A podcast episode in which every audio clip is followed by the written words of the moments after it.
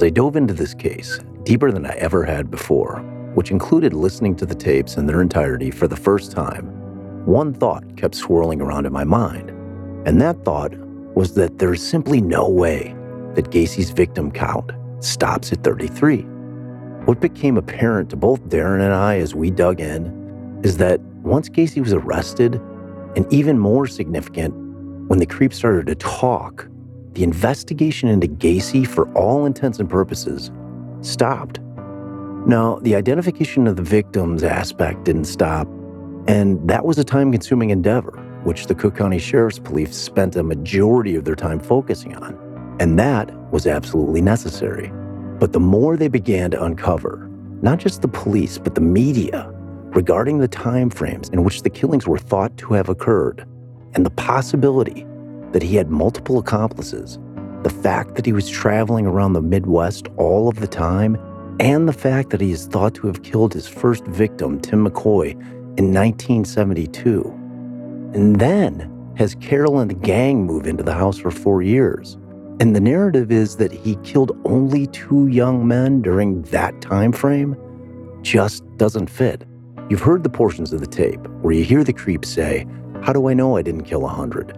You've heard him talk about, How do I know that I wasn't doing this when I was traveling? And we have those same questions. I asked Bill Kunkle about the work records that Gacy claims that he had that would indicate exactly where he was. I mean, the first discussion I had with him is I said, Well, you know, I don't know what you actually have. I said, I suspect that you got it from Gacy at the joint uh, or copies. Uh, but uh, who knows what where they came from? Because I'll tell you, here's why. All of the records he was a pack. Gacy was a pack rat. Up in the attic, I mean, we they we found all kinds of stuff. Uh, you know, the uh, his family Bible with some key passages underlined uh, in red. Uh, his con- confirmation Bible, by the way. Uh, the uh, idolaters and blasphemers and the abusers of themselves with mankind shall not inherit the kingdom of God. Now, to me, that's a pretty serious admission by a good Polish Catholic lad. But in any event, there's all kinds of stuff like that. There's the chapter 38, the old big thick ones, not the annotated, where he's got all the sexually dangerous person stuff underlined in the same red. Uh, there's the book that there was a picture of uh, trial, I think, of uh, Pretty Boys Must Die in the attic insulation, uh, paperback book uh, you know, and so on, on and on. All every onion skin gasoline receipt ever, you know, all kinds of stuff up in the attic in boxes. All right. Plus all the stuff that was in the office downstairs and what was supposed to be the dining room. So all that stuff we had, of course, and I had two uh, guys that were uh, investigators for the state's attorney's office. Now, it's different with each state's attorney, and some patterns exist more with one party than another, but uh, it runs the gamut. Uh, there, there have been states' attorneys that got all their investigators by having the sheriff assign people to them.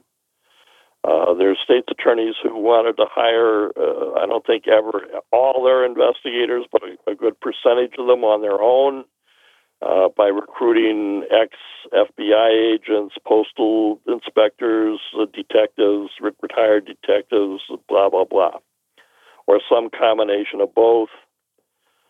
Uh, and this was under Bernie Carey, and he had hired a number of investigators as well as having uh, sheriff's policemen uh, investigators assigned from the sheriff's office. Example: Greg Bedoe and and and Hein, Joe Hein uh, and others, uh, but also had hired individuals.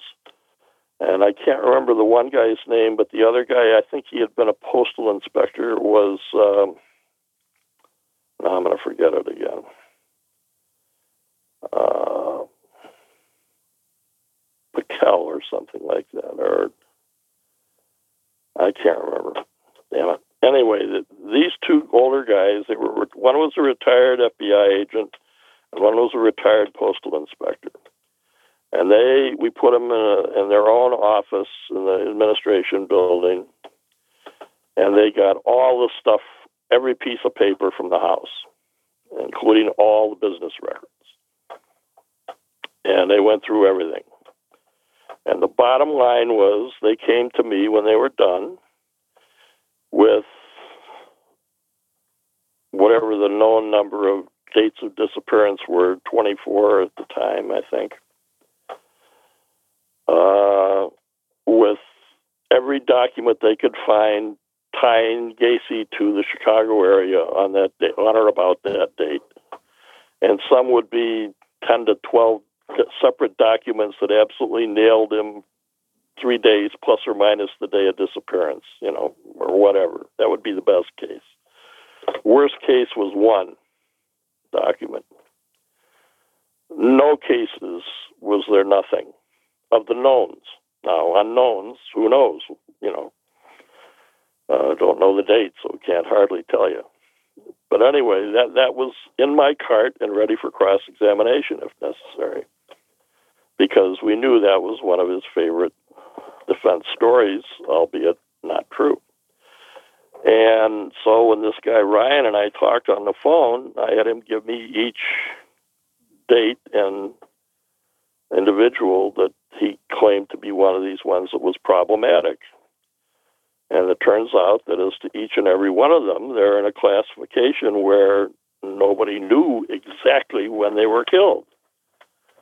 Okay? So was he on a business trip plus or minus three days for an unknown length of time to a particular date that was chosen arbitrarily for an unidentified victim, uh, or a date for a known victim, but one who was seen leaving home on such and such a date and hadn't been heard from for months. You know, so no one knows when they were killed yeah, there's a listed date for what the police report of a missing person said, but that might be a month or two months after they left or disappeared. You know, so one by one, you know, each of his so called eight problems basically disappeared. The defense wasn't focused on finding more victims. I mean, why in the hell would they want to do that? No, they were attempting to validate the creep's claims that he couldn't have killed all the boys in the crawl because he was out of town all the time in 77 and 78. Kunkle in the state was basically trying to do the same thing. I bring this up now because these things never came out at trial. Neither the defense or the state ever raised the issue.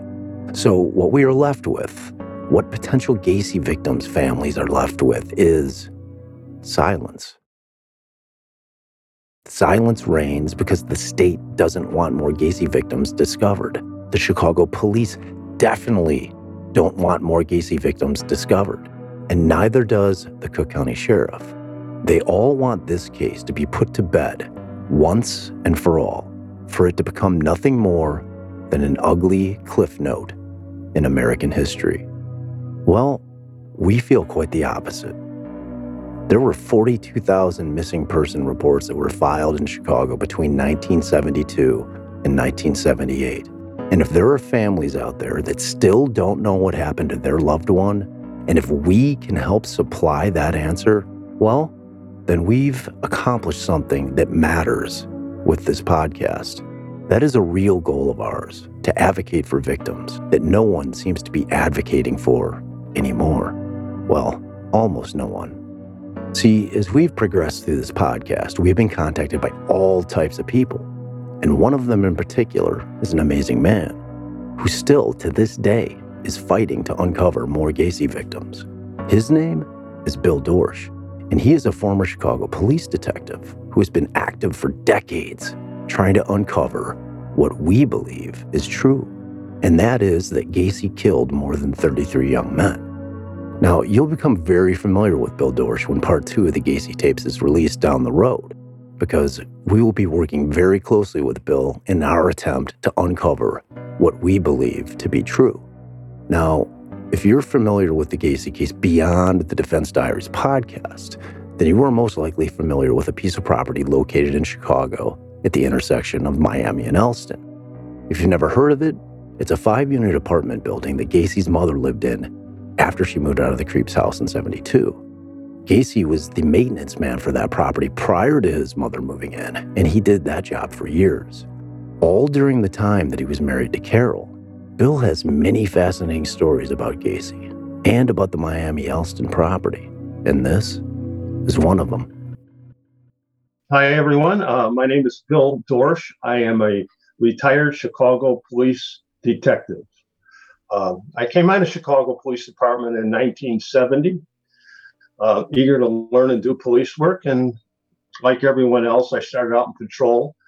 And by 1987, I was promoted to a detective assigned to Area 5 to work only on homicides and police involved shootings. So that's what I was doing until I left the job and took an early retirement in 1994. And uh, at that time, I moved up to northern Wisconsin. Um, because we want to talk about John Gacy, let me introduce you to how I met John Gacy. Uh, my wife at the time was working for an insurance company from Milwaukee, Wisconsin. Uh, they had an office on Devon Avenue in Park Ridge. It's right where the uh, casino is right now. Um, and she was working there as an office secretary. And one day she came home and said, uh, We're invited to dinner at this guy, John Gacy's house and he wants us to come over and bring our son Brian. Now, uh, I had never met the man before, never heard his name before, but because she wanted to go, why not? So we drove over to his home on Summerdale, the home that later became infamous for the number of bodies found buried at that site. Um, with with uh, with Gacy, like I said, I, I hadn't met him before. And I had been asked by police later when I talked about it. When I learned about Gacy being arrested for murder, I learned it through my wife, who happened to call me at work and told me, hey, turn on the news. John Gacy's been arrested. Now, I, I barely did know the man, and I had been at his house only one time for that dinner we were invited to. And I could pick out the year pretty much and the month pretty much because I knew my wife was pregnant with my second son at the time, who wasn't born until April. And I remember it was after the holidays, either January, February, because there was snow on the ground. Um, I remember driving into the half circular driveway, entering the one level house, and meeting with John his wife Carol, which was his second wife, and she had two young daughters. So it was them and me, my wife, and my son Brian. Now, it's possible Gacy had uh, his mother or Carol's mother living there at the time, but they were not part of our evening. Uh, but anyway, uh, I had access to the house. He, he, had a family room down below, and we spent most of our time down there. Um, he had a pool table, he had a bar, he had a sofa, and we enjoyed ourselves there. And we were engaged in pleasant conversation. And later, we went up the stairs from the family room to the dining table, which uh, to our my back would have been the, the family room behind me, looking towards the front of the house from where I sat. Um, I've been in thousands of homes during my career. Um, I remember a couple things about Gacy that that have stuck with me. I remember on the living room wall there was a large felt. Uh, I, I, I, can't really call it a painting, or maybe it was painted on felt. It was a thing at the time in the 70s. You could see people selling these things on street corners. They were street scenes. And what was unusual about the felt painting was it had in places in the artwork, they had like electrical lights that would light up on the painting, like a street light, something like that, or a house window. And I remember he had one of those paintings, a large painting on the wall. I remember also that he either had a bust or a picture of what I recall was like a Spanish conquistador, someone dressed in the battle gear, helmet, and I believe carrying like maybe two cross swords in front of his body. And those things I don't forget. But during that night, like I said, um, this is my first and only meet, meeting at John's house. And he was very congenial, asked a lot of questions. He was very interested in police work. And he knew some about me because I had recently been in a newspaper for an arrest that I had made. Um, but when we were sitting there that evening, um, I remember a pool table, and I, although I can't be certain, I don't think I would have passed up a chance to shoot pool. So I kind of think that I would have probably shot a game or two of pool. But I do remember sitting down at the bar with him because he had a bar off to the side. And while my wife was, I sat down with John at the bar that he had that was off to the side of the room. And he brought out a revolver from behind the bar and he said, Take a look at this gun, Bill. And, you know, guns are a thing I worked with every day. And I, they were a tool of my trade. I had no interest really in playing with guns. Even to this day, I'm not a big gun guy. I mean, I, I've used them at work and I've had to fire them in instances, but I've never been one that likes to handle guns. They were just part of my work. So I told John, John, no need. I don't want to see the gun. I know all about guns. He put the gun away. Uh, not long after that, during the night, he came out and said, Hey, let me show you this trick, Bill. I said, Sure. What is it? He says, Well, I got some handcuffs. I want to put them on you, and I want to see if you can get out of them. And I will show you how what the trick is to let you get out of the handcuffs. And I, I said, John, again, I was in the academy not long ago, John. Um, I was in defensive tactics every day. They threw us all over the place. They threw handcuffs, or we were putting handcuffs on other people, and they were putting them on us. And I know the trick, John. You have to have the key to get out of the handcuffs. And so he put the handcuffs away. Did I feel threatened now that I know what he did? Um, I can tell you honestly, I don't think it was a that I was in danger because my wife was there, his wife was there, and the kids were there. I think it was, you know, he wanted to just run it by me for whatever. Maybe he was practicing his thing. Um, anyway, we spent the rest of the night talking, as you do when you first meet people, about your work. Um, you know, and he asked me, Where do I live? And I said, Well, you know, I live in an apartment building just off the intersection with, at Elston in Miami on the northwest side of Chicago. And that's very close to where, if you know Chicago on the northwest side, it's where Elston and Milwaukee meet up there, not far from Devon Avenue. So he says, No kidding. He says, You know that there's a five unit apartment building on Miami right around the corner from where you live that I'm I've been taking care of that building and the maintenance there for years. And I said, Wow, no kidding, John. And it wasn't much longer, maybe 1975, uh, when I'm working a tactical unit and I'm coming home. And usually we work till two in the morning. Sometimes you stop with the guys for a beer, or sometimes you stop to get a sandwich on the way home. But I recall that on a certain date, it was about three in the morning when I turned off on Milwaukee Avenue. And I was intent on driving down uh, Miami to enter the alley to go to the rear of my building. And as I was made the turn and approaching the building that Gacy took care of was on my left. And I saw John Gacy step out from between two parked vehicles into the street as I was approaching. And I clearly identified him. So I slowed and I stopped. And he saw me and recognized me. And um, like I said, we had not had much contact. I mean, the only contact I had from the time of the party and the time he did the repair work was brief encounters when I saw him there with other young men doing work. And we had brief conversations, but nothing, nothing of importance. But on this night, when he stepped out from between the cars, he had a long handled shovel in his hand and he walked up to me. I rolled down my window in the car and I said, John, it's three o'clock in the morning. What are you doing here? Because I knew he did maintenance, but he doesn't live here. And he sort of laughed and said, Bill, not enough hours in a day. You just got to get it done when you can. And I probably laughed. I, I and then I I went home, and that was the end of that. Uh, my wife says I told her about it. I don't recall ever telling her about it. But anyway, years later, like I said, this happened in 75. In 78, I get the uh, call from my wife when I'm at work, and she says, Bill, Bill, turn on the news. John Gacy is arrested.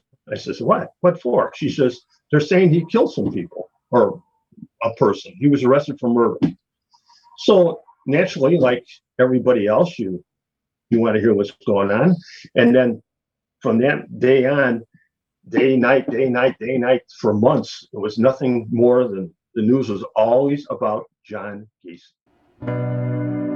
Bill has a hell of a lot more to tell about his quest for the truth about Gacy, and all of it will be included in the book he is currently finishing up, including the sham dig that took place at Miami and Elston in 1998. And he will tell us those stories as well, but you'll have to wait for it. Just know this between the Miami and Elston property, One West Division, and the old Rainbow roller rink, we're going to get some answers. Finally. Even though you're long dead and gone, Gacy, we're still coming for you.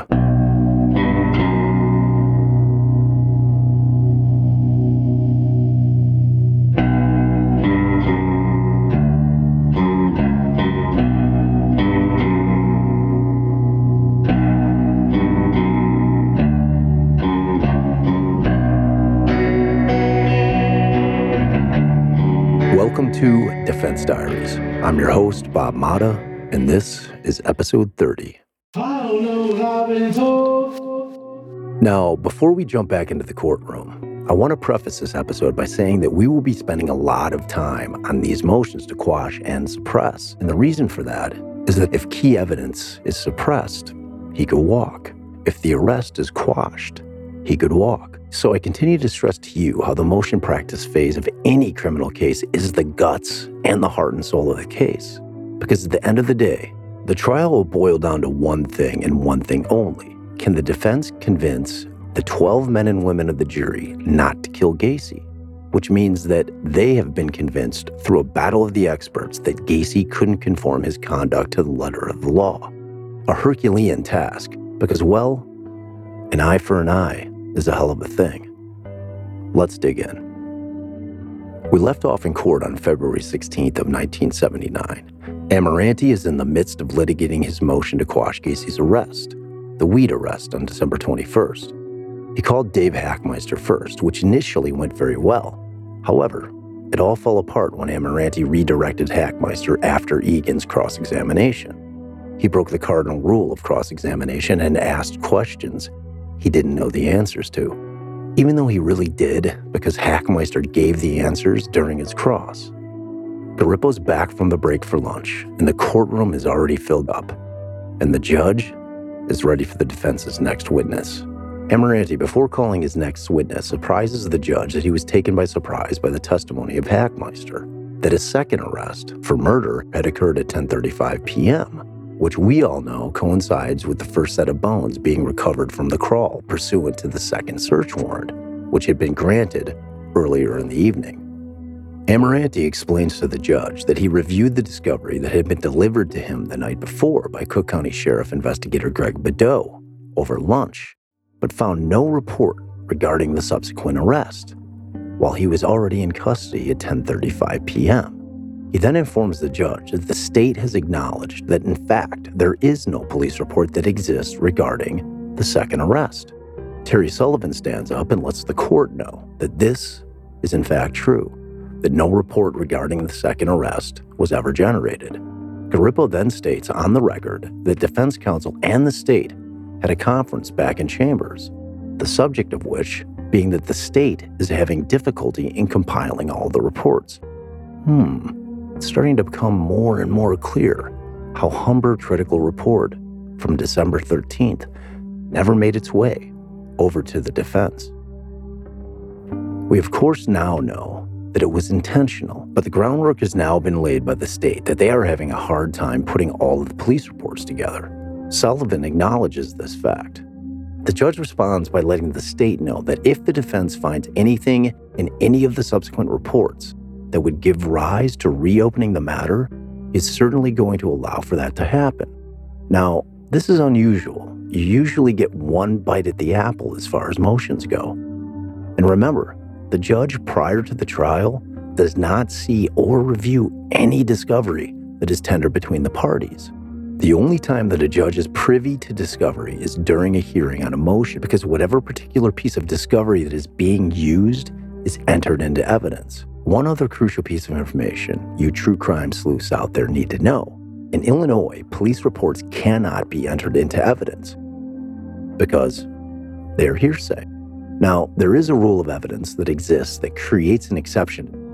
And in some states, they allow police reports into evidence under the business record exception. Illinois is not one of those states.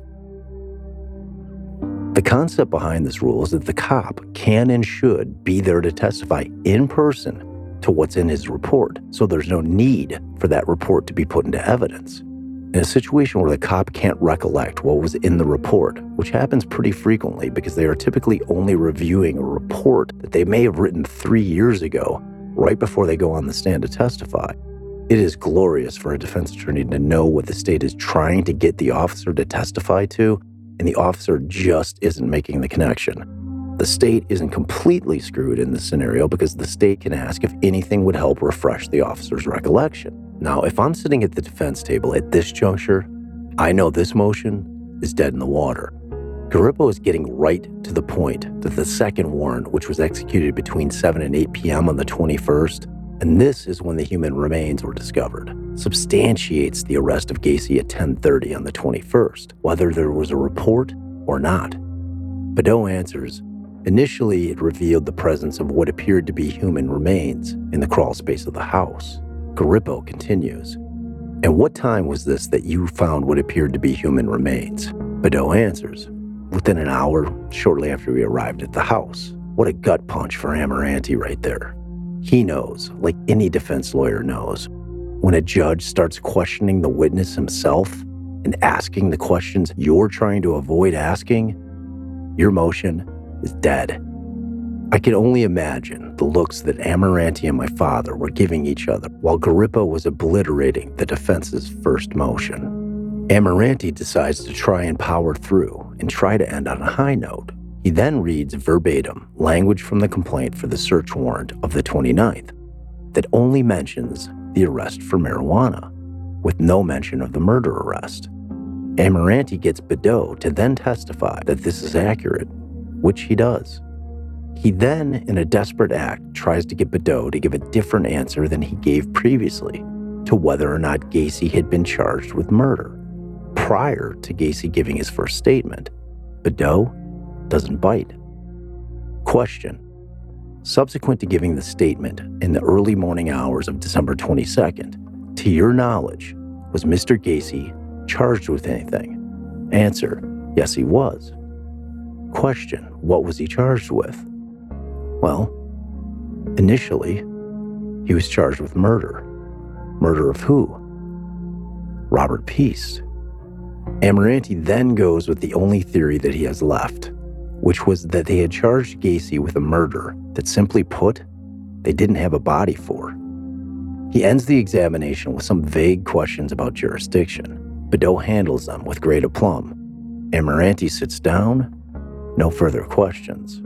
Now, in the same way that the defense can sense when they have lost emotion, the state is every bit as aware that they have won it. So when Terry Sullivan stands to begin his quote cross of Bedoe, he has a very different agenda than simply trying to rebut what just happened during the direct. As the fact is, he didn't really need to. Sullivan wants to clear up a couple of things that came out during Amirante's direct of Bedoe. He first asks the following Investigator Bedoe, at approximately what time was the statement that you had taken from the defendant on the 22nd of December? Bedoe answers that it was in the early morning hours. He would say around 2 a.m. Now, was this after he'd spoken at some length to his attorneys? Yes. Two attorneys? That's correct. So you didn't speak to the defendant about the Piest disappearance, and or he didn't speak with you about it until such time as the defendant had already been charged by the Des Plaines police with the murder and he had spoken with his attorneys. Then you were invited into the room. Is that correct? That's correct. Amirante objects. Too late, as the answer had already been given, but he objects nonetheless. His objection is that Sullivan is stating a fact, not an evidence. Amirante argues to the judge. He said after he was charged with the Des Plaines murder. I think at this point in time, that question is at issue, and it's not really an evidence. Garippo interrupts him. Amirante then finishes his sentence. He was charged after the murder. Does it make a difference? Garippo inquires of Amirante. So it appears Garippo's ready to hear argument, maybe for expediency's sake, because he's already come to a decision. Amirante argues the following Judge, I think the court has to look at the three things I indicated in the opening statement. The court has to look at number one, in this particular case, whether there was any authority to arrest, which we think not, based on Officer Hachmeister's testimony. Mr. Gacy was under his surveillance. He was arrested in Niles outside of the municipal territories as enunciated in Chapter 24 of the Illinois statutes. He was outside of his police district. He was not in hot pursuit. That's the authority argument. Secondly, I think the court has to determine whether there was probable cause for the arrest. I think that what are the circumstances and facts here? If there was probable cause, certainly any action wasn't taken until some three hours later.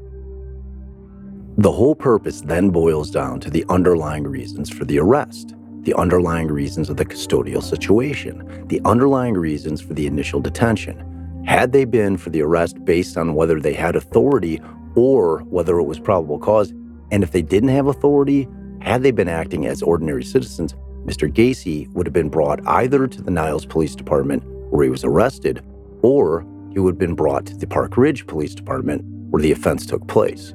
Garippo then cuts through the circular argument when he asks Amirante, does it make any difference what time he was told that he was under arrest for murder? Amirante responds, I think it does, Judge, because when you look at the doctrine of Wong Sun, which is the fruit of the poisonous tree, I think it determines it. The state is apparently attempting to bring out some type of intervening cause in the form of a search warrant and delivery of cannabis charge.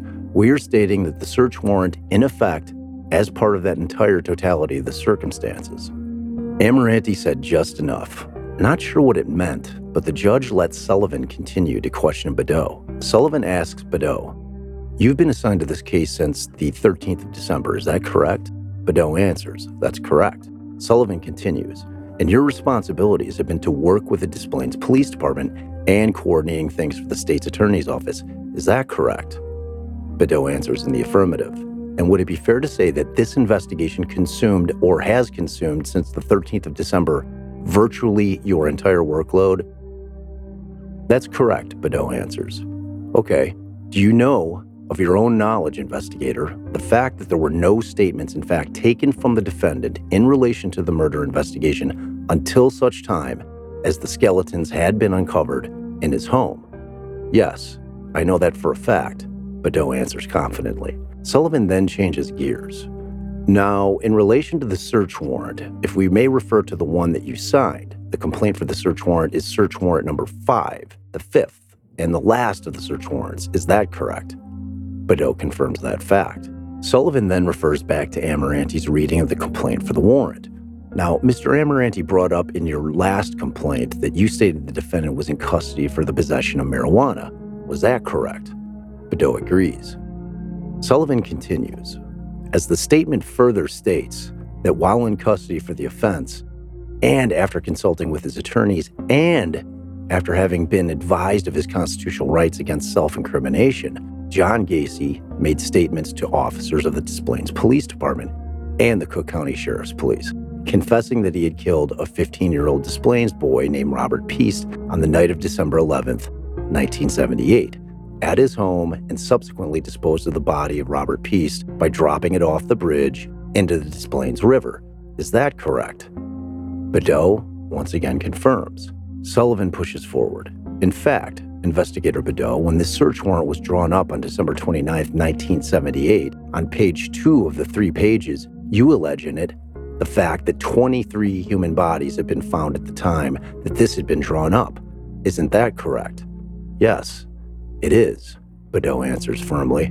Now, is there any doubt in your mind, Investigator Bedoe, at the time that you signed this, that in fact Mr. Gacy was being held for murder? No, Bedoe states without hesitation.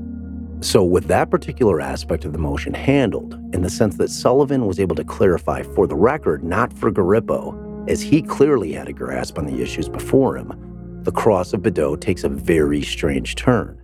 And here's a pause for a worthy cause.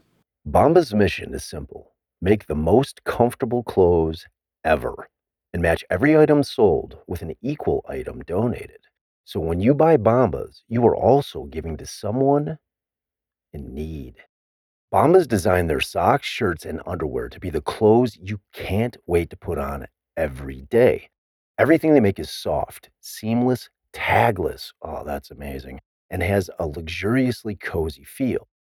They're made from super soft materials like merino wool, Pima cotton, and even cashmere. What? Which makes them the perfect cozy winter layers. So far, Bombas customers like you have helped donate over 50 million items of essential clothing. How cool is that, D? How many items? 50 million, man. That's a lot of items, Bob. I mean, do you understand what's going on with these folks? You buy clothes from them, they in turn donate clothes to the needy, man. I mean, 50 million times. to the tune of 50 million. I mean, that that's like that's real. you know what I mean? That's real. Definitely. So go to bombas.com slash defense and get 20% off any purchase. That's B-O-M-B-A-S dot com slash defense for 20% off. Bombas.com slash defense. Hey, Bob. Is that Yo, a forward slash or a backslash? I think that's a backslash, homie. Okay, just making sure. Yep. Thanks, man. Glad you asked. Glad you answered. With HelloFresh, you get farm fresh, pre portioned ingredients and seasonal recipes delivered right to your doorstep. Skip trips to the grocery store and count on HelloFresh to make home cooking easy, fun, and affordable. That's why it's America's number one meal kit. So, HelloFresh is 72% cheaper than a restaurant meal of the same quality. And you can save on average over 65 bucks a month when you order HelloFresh instead of grocery shopping. That's more money to put towards your other 2022 goals. Dude, what do you think of that? Um, 72% cheaper and 65 bucks a month. Sold? Yeah. Yeah, Sign me up no question. to my doorstep Yeah, I mean, dude, it's unbelievable. because I, as much as I love the grocery store, and I mean love the grocery store, to my doorstep, that sounds closer. Dude, that's money. I Sounds mean, way closer. There's just nothing better than that. And you know, it's like the bottom line with me is I've we, we we've been sponsored by HelloFresh on on many episodes, and you know I'm always raving about them. And I mean, everything's super fresh, everything is delicious, and the recipes are always different. Like I, I never have gotten a shipment where I'm getting repetitive recipes, so it's always a mixture of great great food it's always easy to prepare and like i'm i'm a really really big fan of it and it really does make my life so so much easier Adds a little zest to your life, you it, know? it does and Much as a like matter of fact there's quite a few recipes where i actually have to zest you know Citrus lemons, type things. limes things of that nature which i'm a big fan of the zest so i'm glad you mentioned that man that's you know you're always on top of it man. It wasn't an accident, Bob. yeah, dude, you're on top of it, man. So go to HelloFresh.com slash defense16 and use code defense16 for up to 16 free meals and three free gifts. Three free gifts. Three free gifts. What are they? So go to HelloFresh.com slash defense16 and use code defense16 for up to 16 free meals and three free gifts. So go ahead, get your order on, go to HelloFresh.com and start eating America's number one meal kit. For us examining this case 43 years after the fact and knowing what we know now about the receipt and what we believe happened with Byers, this next exchange takes on an entirely new meaning. One in which the participants in the courtroom, other than Sullivan and Bedoe, have no idea why it's happening. It really is incredible to be able to see exactly how the wool was pulled over the court, the defense team, the press, and the public's eyes. Keep in mind that when I refer to the record, I'm referring to the appellate record.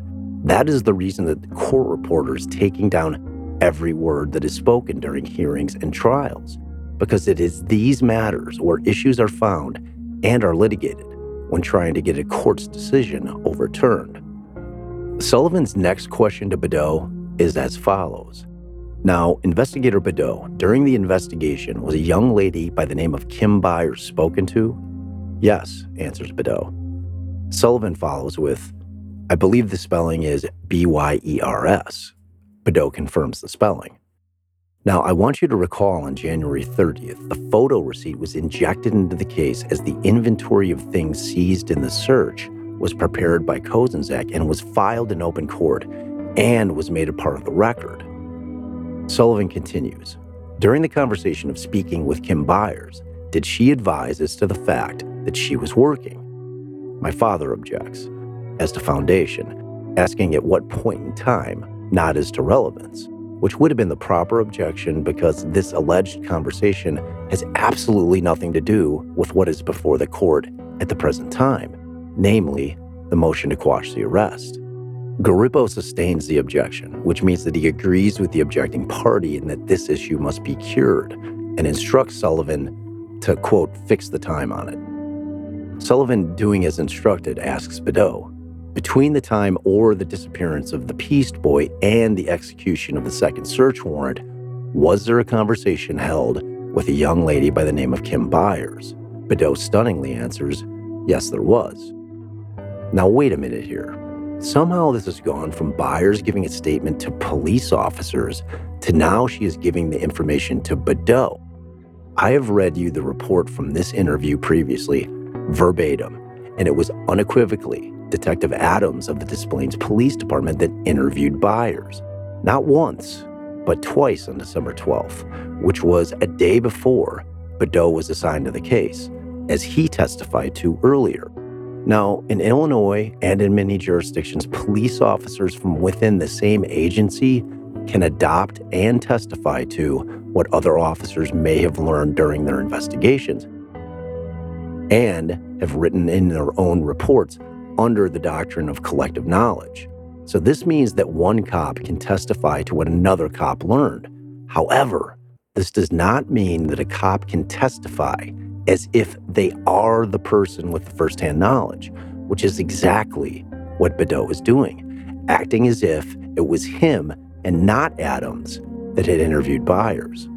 Further, Bedoe works with the Cook County Sheriff's Police, not the Des Plaines Police Department, different agency. Now, if you're asking why in the hell didn't the defense scorch him and call him out on this fact, the answer is that because all that discovery that hasn't been tendered yet by the state included the reports by Adams regarding his interview with Byers. Now, while Garippo has stated that when the defense does get all the discovery, if any issues arise relating to this particular hearing, it can be brought back up.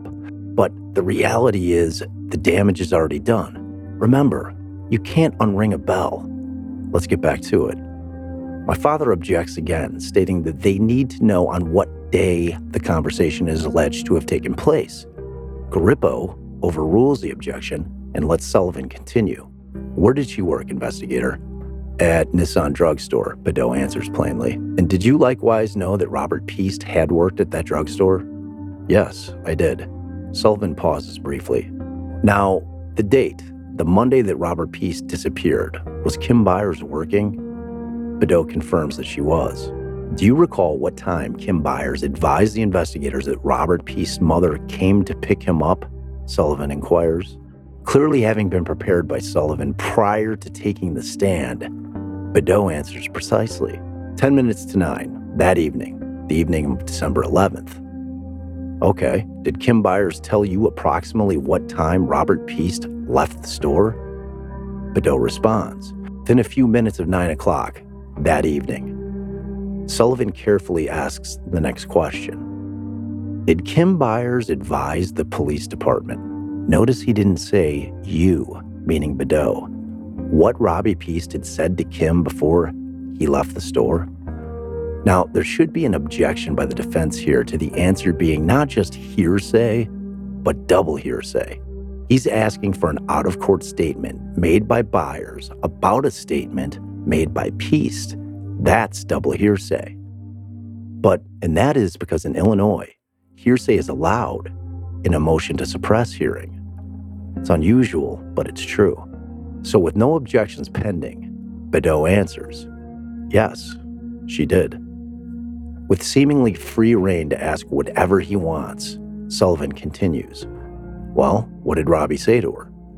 Amirante stands and firmly objects. Now it's a mini, it's your favorite time, it's my favorite time.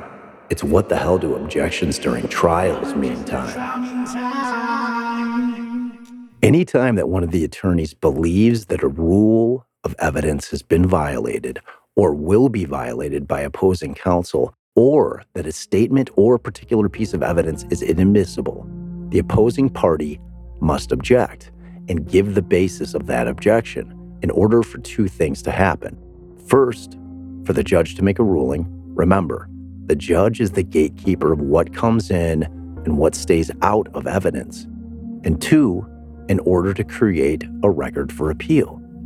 If counsel fails to object at a hearing or a trial, the issue is considered waived by the appellate court. So when the appellate lawyer, who is typically a different lawyer than who handled the case, sees that an objection should have been made at a certain juncture but wasn't, he's screwed and cannot raise that issue at all. So, objections, which can be annoying for the jury and for the attorney conducting the examination, are an absolutely necessary evil within the judicial process. Oh, and objecting to break up a lawyer's flow during an examination is a super effective way to fuck with them. Two birds! Lesson over. Amirante then goes into what is referred to as a speaking objection, which means he goes far beyond merely stating what the basis of the objection is but also makes argument as to why he's correct. Many judges abhor speaking objections. Garippo apparently is not one of them. Amirante continues Judge, I think we're going too far afield. Our direct examination concerned the custodial situation, a detention period. Now, we're all the way to the beginning of the investigation. I don't see what the materiality is to the questioning. I think we are going on questioning regarding the first warrant. My questioning didn't involve the first search warrant. So it's basically a relevance or a beyond the scope of direct objection that the defense is making. Sullivan responds Well, Judge, we're talking about five search warrants at the same time here. What I'm attempting to show is what was in the knowledge of the police department, of the investigator, prior to the issuance of certain search warrants. Now that we're hearing apparently all of the search warrants at the same time, it's just a matter of if the objection would be sustained. We would then call Investigator Bedoe as our witness. He is certainly subject to cross examination. Amirante replies, Your Honor, if I may, perhaps counsel is misled. I don't know. We are combining the second warrant with the motion to quash arrest. Garippo chimes in. First, second, and arrest. Amirante then attempts to correct the judge. No, the first warrant, Judge, will be the subject of Mr. Motta's legal argument. Garippo then addresses Amirante's statement. All right, the thrust of your motion to quash the arrest is the fact that this arrest, the arrest on the marijuana, is perhaps a sham. So actually, these facts go to show either number one, whether or not it was in fact a sham, or whether maybe they had probable cause to make an arrest on the murder, or if they didn't. Amirante interrupts Garippo mid sentence. I withdraw my objection. Garippo is surprised by this. You withdraw your objection? Okay. What? With that, Sullivan continues to question Bedoe. What, if anything, did Robbie Piest say to her?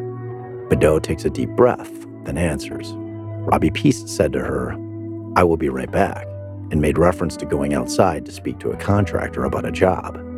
Sullivan then continues to question Bedoe about the rest of Adams' report regarding his two interviews with Byers.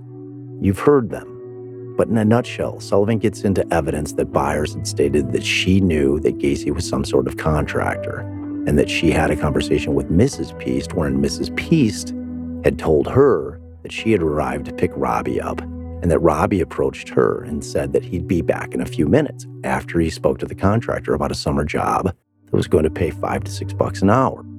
Sullivan then asks Bedoe if he had a conversation with Gacy while he was in the station on the 13th which Bedoe confirms, wherein Gacy confirms that he had been in the store twice that evening, first at 7:30 p.m. and then again at 8:50 p.m. Sullivan then asks that prior to the time that the second warrant was issued, that all of the information that he just testified to was known. Bedoe concurs. At this point, the Kim Byers narrative is officially injected into the case. It would be this story that Kim Byers would testify to at trial, keeping in mind that this account of what they are claiming happened doesn't appear in any police report ever. And there is one reason for that it never happened. Sullivan looks at Bedoe and asks him, Furthermore, after speaking with Kim Byers, investigator Bedoe, were you advised that she had been using any of Robbie Piest's apparel while working at the drugstore? Bedoe responds, Yes, she stated that at one point that evening, she wore Robbie Piest's jacket. Here it comes, folks. And did she likewise advise the investigators that she had placed anything inside of Robbie Piest's jacket? Sullivan very carefully asks Bedoe. Notice that he used the term investigators as opposed to you or Detective Adams. That's called plausible deniability in the event that shit blows up in their face. Bedoe answers, Yes, she did. What? Sullivan asks. Bedoe, in what we can only imagine was a thoroughly discussed answer to this particular question, states the following. She stated that during the course of the evening, she filled out a film deposit envelope in her own name and placed an undeveloped roll of film inside of it, tore the receipt off the end of the envelope, and placed that receipt in the pocket of the jacket that she was wearing. Sullivan continues to establish the Byers' work of fiction. Did she advise you as to the time period that evening when Robbie Piest had retrieved that jacket from her? Bedoe replies Robbie Piest retrieved the jacket as he was leaving Nisson drugstore that evening shortly before 9 o'clock. Sullivan presses on. Now, prior to the second search warrant, you were in possession of the knowledge that Robbie Piest had a jacket, was wearing a jacket that evening that had inside of it a Nisson Pharmacy photo receipt. Is that correct? That's correct, Bedoe states without batting an eye. Sullivan now makes the connection between Gacy, the receipt, and Piest and prior to the issuance of the second search warrant, you are likewise in possession of the information that a customer receipt number 36119 from Nisson Drugstore was recovered from the garbage of John Gacy's residence. Is that correct? In order to wrap up the story with a tidy little bow, Sullivan asks, You likewise were in possession of information that a check with respect to the pharmacy showed that in fact that it was the same receipt that Kim Byers had signed out for on the same date in question, correct? While the question as asked by Sullivan is barely intelligible, we know from Officer Pickell's report that on December 19th, him and Adams went to Nisson to grab the logbook to make sure to verify that it was in fact Kim Byers' receipt. Now, remember that this is the first that the judge, the defense attorneys, or the public is hearing of the quote, details of how the cops are claiming they made the connection between Piest and Gacy. And this would become the story for the next 43 years. Sullivan has bitten the bullet and gotten the Byers' narrative to the point where he has now set it in stone, which serves two purposes. First, it gives an offer of proof regarding the receipt story that was contained in the complaint for the second warrant. And more importantly, it locks Kim Byers into having to regurgitate this exact story at trial. She will have no other option. For the record, I am not at all surprised that it was Terry Sullivan that handled this portion of the hearing. I mean, who else could it have been? Sullivan then moves on to question Bedoe about Gacy's sodomy conviction in Iowa, about the handcuffs and the police badges and a bottle of chloroform they found during the search on the 13th. He then questions Bedoe about law enforcement being aware of the creep being arrested and charged with the abduction of another young man in Chicago prior to the issuance of the second warrant, which, as we know, was Jeff Rignall. Bedoe confirms it all. Amirante objects, stating that if they had all of this information, that it should have been stated in the complaint for the second warrant but it wasn't. He's not wrong. But at this point, this is like a burning car wreck, which no one, including the judge, can peel their eyes away from. These details are just too juicy. The press is writing feverishly in their notebooks, sucking it all in. Garippo states that he is not aware of any case authority that allows for the type of bolstering of an otherwise defective warrant that Sullivan is currently attempting to accomplish But there still appears to be a lot of confusion as to exactly which motion they are currently litigating, which, frankly, is unsettling. Based on what Garippo says, Amirante once again withdraws his objection. Why? I'll never know. This, of course, allows Sullivan to continue to basically reveal the entirety of the investigation and get it on the record through Bedoe. He covers the original contact at Gacy's house on the 12th by Kozenczak. He covers the fact that Gacy didn't show up as promised to the police department until 3 a.m. When he does, he's covered in mud. He then reappears at the station and makes a statement. And while he's there, the first search of the house takes place, which they find, among other things that have been previously discussed, driver's license of young men, a starter gun with blanks, a 2x4 with holes in each end of it, Szyc class ring, Byers photo receipt, nope, and a length of rope with what appears to be a human hair attached to it. Bedoe confirms it all. Sullivan then gets into Johnny Butkovich and how they learned on the 15th of December that he was missing and was a former employee of Gacy's, as was Gregory Godzik. He then covers the fact that Rossi, a Gacy employee, was driving around in Szyc's car for a year and a half after Gacy had signed the title over to Rossi. He also asks about Cram telling law enforcement that he found multiple wallets containing identifications in the garage, which Gacy told him belonged to dead people. He also asks about the watches of dead people that he gave to Cram. He also asks about Szyc's television being in Gacy's room. Once again, Bedoe confirms all of it. Sullivan takes his seat. Mission accomplished. Amirante now has the opportunity to just grill the fuck out of Bedoe. This is going to be good. Let's hear it. Investigator Beddoe, all of this knowledge you had, all of this information that you had, which Mr. Sullivan just asked you about, was available to you prior to you preparing the second search warrant, was it not? Yes, it was, Bedoe answers. Amirante continues. And in fact, you prepared the second search warrant, correct? Bedoe thinks for a moment. Well, I assisted in the preparation of it, yes. Who signed it?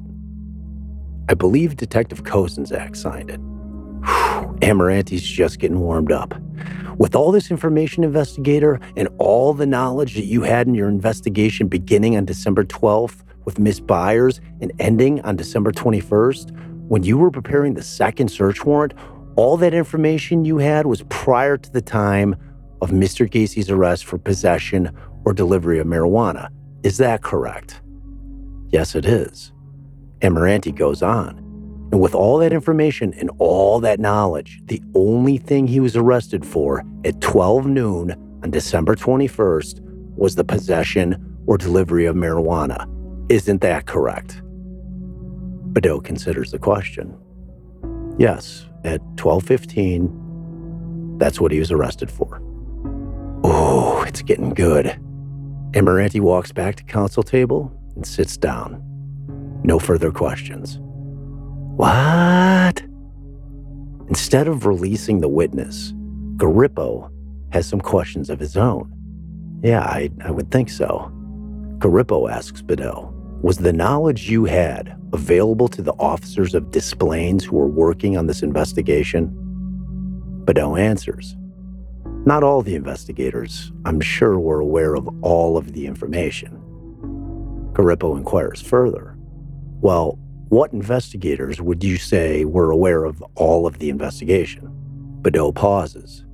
Myself and Lieutenant Kozenczak. Boy, oh boy, if Garippo knew just exactly how true that statement was, there would have been a much different result to this case. Garippo asks, What about Sergeant Lang? Bedoe answers, Sergeant Lang wasn't in the station all that much. He was involved in the surveillance itself. And we know that the surveillance team was in the dark about nearly everything, other than the creep's whereabouts for 10 days. Garippo, at this point, is done asking questions. Amirante inquires whether he could ask a couple more questions based on what the judge just asked. Garippo allows it. Amirante takes the opportunity to basically confirm that both Kozenczak and Bedoe had knowledge of everything that he just testified to, yet it was still not put in the complaint for the search warrant, the second warrant. Amirante takes a seat. He's done. I mean, sometimes less is more. Not so sure about on this occasion, though. Garippo excuses Bedoe, who steps down from the stand. At that point, Amirante states that the defense rests on its motion to quash the arrest of 12:15 p.m. on December 21st. That means they're done.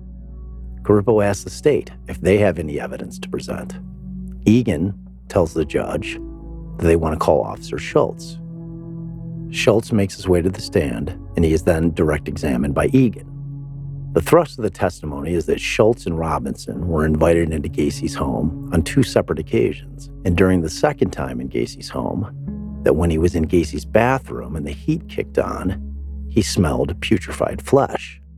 Schultz then testifies on the 21st that around noon, that he had the occasion to speak with David Cram, who was driving Gacy around during the morning hours, and that Cram informed him that Gacy had told him that he had admitted to his lawyers in the early morning hours of the 21st that he had killed possibly 30 victims and that he was afraid that Gacy was suicidal. Man, Amirante must have loved hearing those words. Wait, did I say that out loud? Egan finishes up with Schultz, and Amirante gets his turn to cross examine him. He first questions him that it wasn't until after the alleged conversation with Cram at noon, some three hours after the weed exchange, that Gacy was arrested. Schultz concurs. Amirante then switches to the smell in the house. Again, this is confusing because this subject matter is not related to the motion to quash the arrest, but instead it relates to the motion to quash the second warrant. But I digress. He first establishes with Schultz that he had been in the house on two prior occasions, on December 14th and the 17th, and Schultz admits that on neither of those occasions did he smell decaying flesh. He then gets Schultz to confirm that he smelled the rotting flesh on the 19th at around 7 p.m., and further gets him to confirm that he understood how important this investigation was, especially to his boss, Lieutenant Kozenczak. Yet, for some reason, despite this fact, he didn't tell Kozenczak about the smell for two days. Now we know, based on our conversations with Carl Humbert, who was actually in the crawl on December 13th and did not smell decaying flesh, why he didn't tell Kozenczak on the 19th. Yeah, that's right. It's because he didn't smell decaying flesh on the 19th.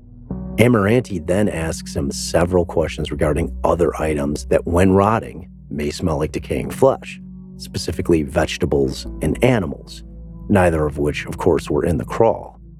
Not sure why he didn't just end the cross with the fact that he didn't have the alleged conversation with Kozenczak for two days after he was supposed to have smelled it? You know, end on a high note. Amirante ends the examination of Schultz. Egan then redirects him a bit, being wise enough not to bring up the two day gap again, but instead asks about the overall musty smell in the house. And with that, the state rests. So at this point, both sides make their argument to the judge. Amirante goes first. He first makes the argument that Des police didn't have the authority to arrest Gacy because they were outside of their jurisdiction and were not in hot pursuit. He cites a couple of cases that support his position. He then moves on to the fact that the arrest was merely a pretextual arrest, a sham to get Gacy into custody. And despite the fact that Bedoe testified they allegedly had all of this information that he testified to, that they did not have an arrest warrant, nor did they even have a complaint for a second warrant done until seven hours after Gacy was in custody. He then slips into the argument about quashing the warrant of the 21st, arguing that Bedoe stated that he was given the information about the receipt from Byers on December 12th. But he fails to mention that that would have been impossible, considering that Bedoe had testified that he wasn't even assigned to the case until the 13th. Devil's in the details. But he does point out that if they had had that information, that potential smoking gun connection between Piest and Gacy, that it was not included for the complaint for search warrant on the 13th, which remember must state specifically what you were searching for. And further, when they used the receipt as the primary piece of evidence to get the second warrant, that they failed to attach a copy of the inventory from the first search to the second complaint. Oh my God, they were so close to unearthing the secret at this exact moment. But remember, the defense never saw Humbert's report from the 13th, which didn't include the receipt. They had at this point, however, seen Kozenczak's inventory, which was filed on December 30th. So that is what Amirante is referring to. He then moves on to the smell.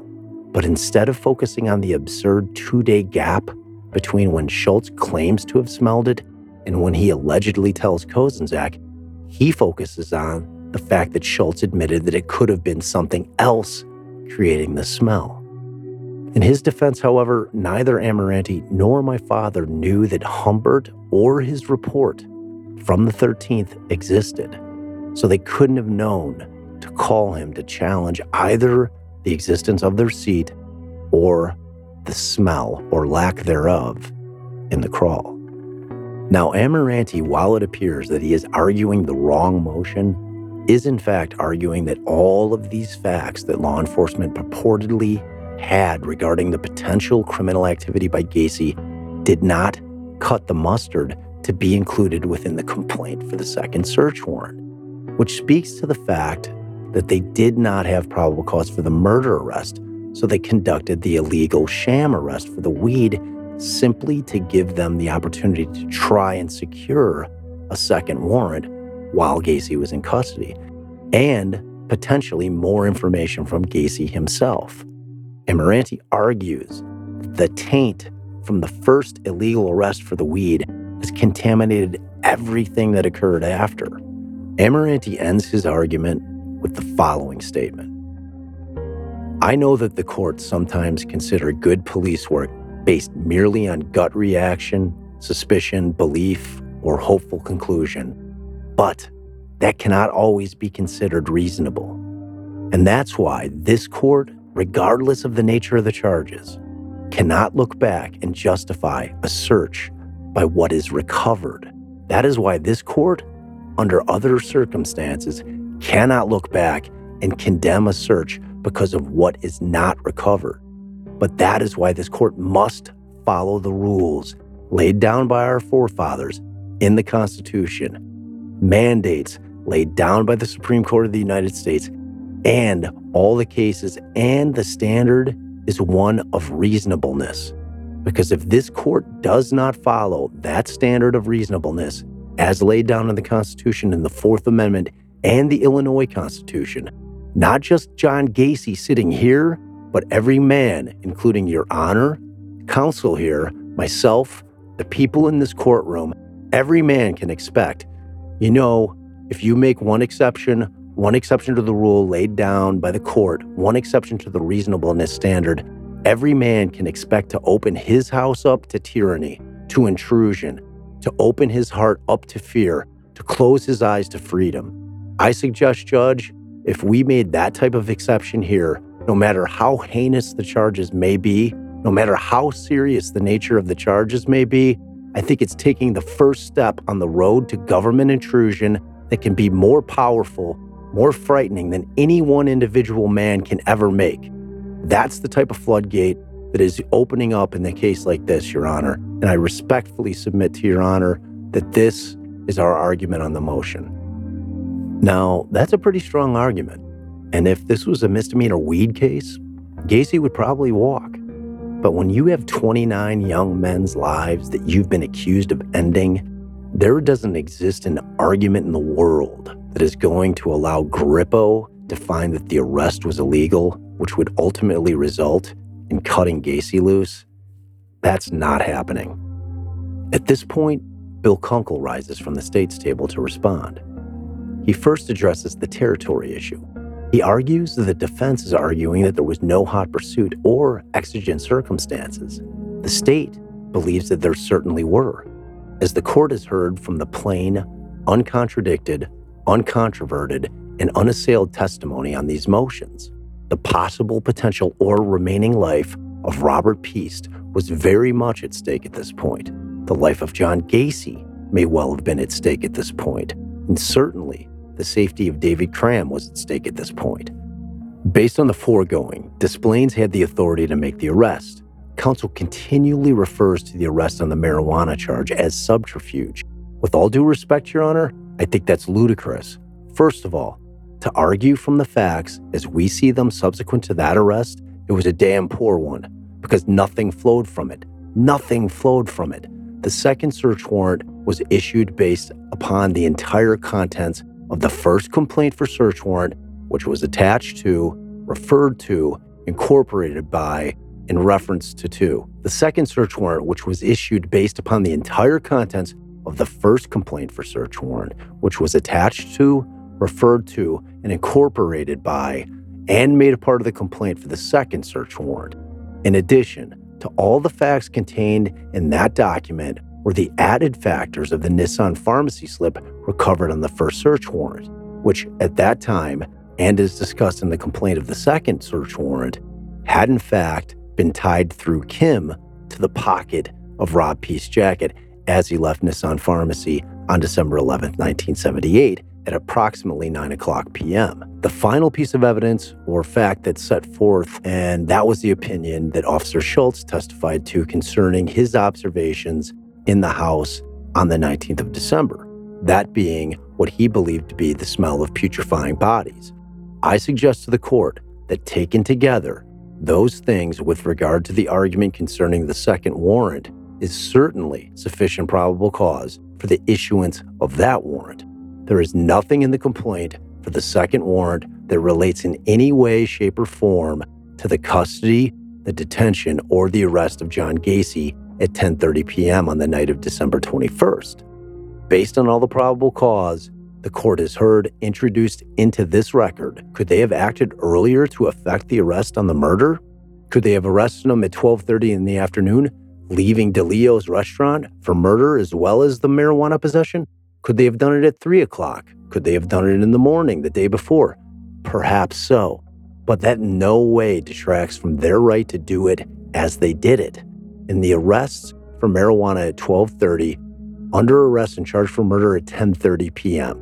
If this court believes that there was something wrong with that arrest at 12:15, and I don't think that there was anything wrong with it, what physical evidence, what statements, what oral statements, what search warrant complaint could this court possibly suppress based on such a finding? None, because nothing came of it. Nothing came of that custody. There was no taint because there was nothing to taint. The taint doesn't exist. The prejudice doesn't exist. These defense counsel, on behalf of the defendant, are asking this court to suppress something that is not there. A lawful arrest was made at 12:15 for possession of marijuana. It is our position that the police officers made it with probable cause and with good authority. At 10:30 p.m., after human remains were found in the basement of the defendant, the defendant was placed under arrest and charged face to face with the crime of murder. After that time, certain statements were made. Lastly, Your Honor, I asked the court, with the exception, though we still have to litigate the probable cause aspects of the first warrant, that with that aside, or accepted arguendo, I asked the court to accept the second search warrant as valid on its face and within the four corners of that warrant, certainly stating probable cause for it to be issued, and that the materials recovered based on the issuance of that warrant not be suppressed. With that, Bill Kunkle sits down.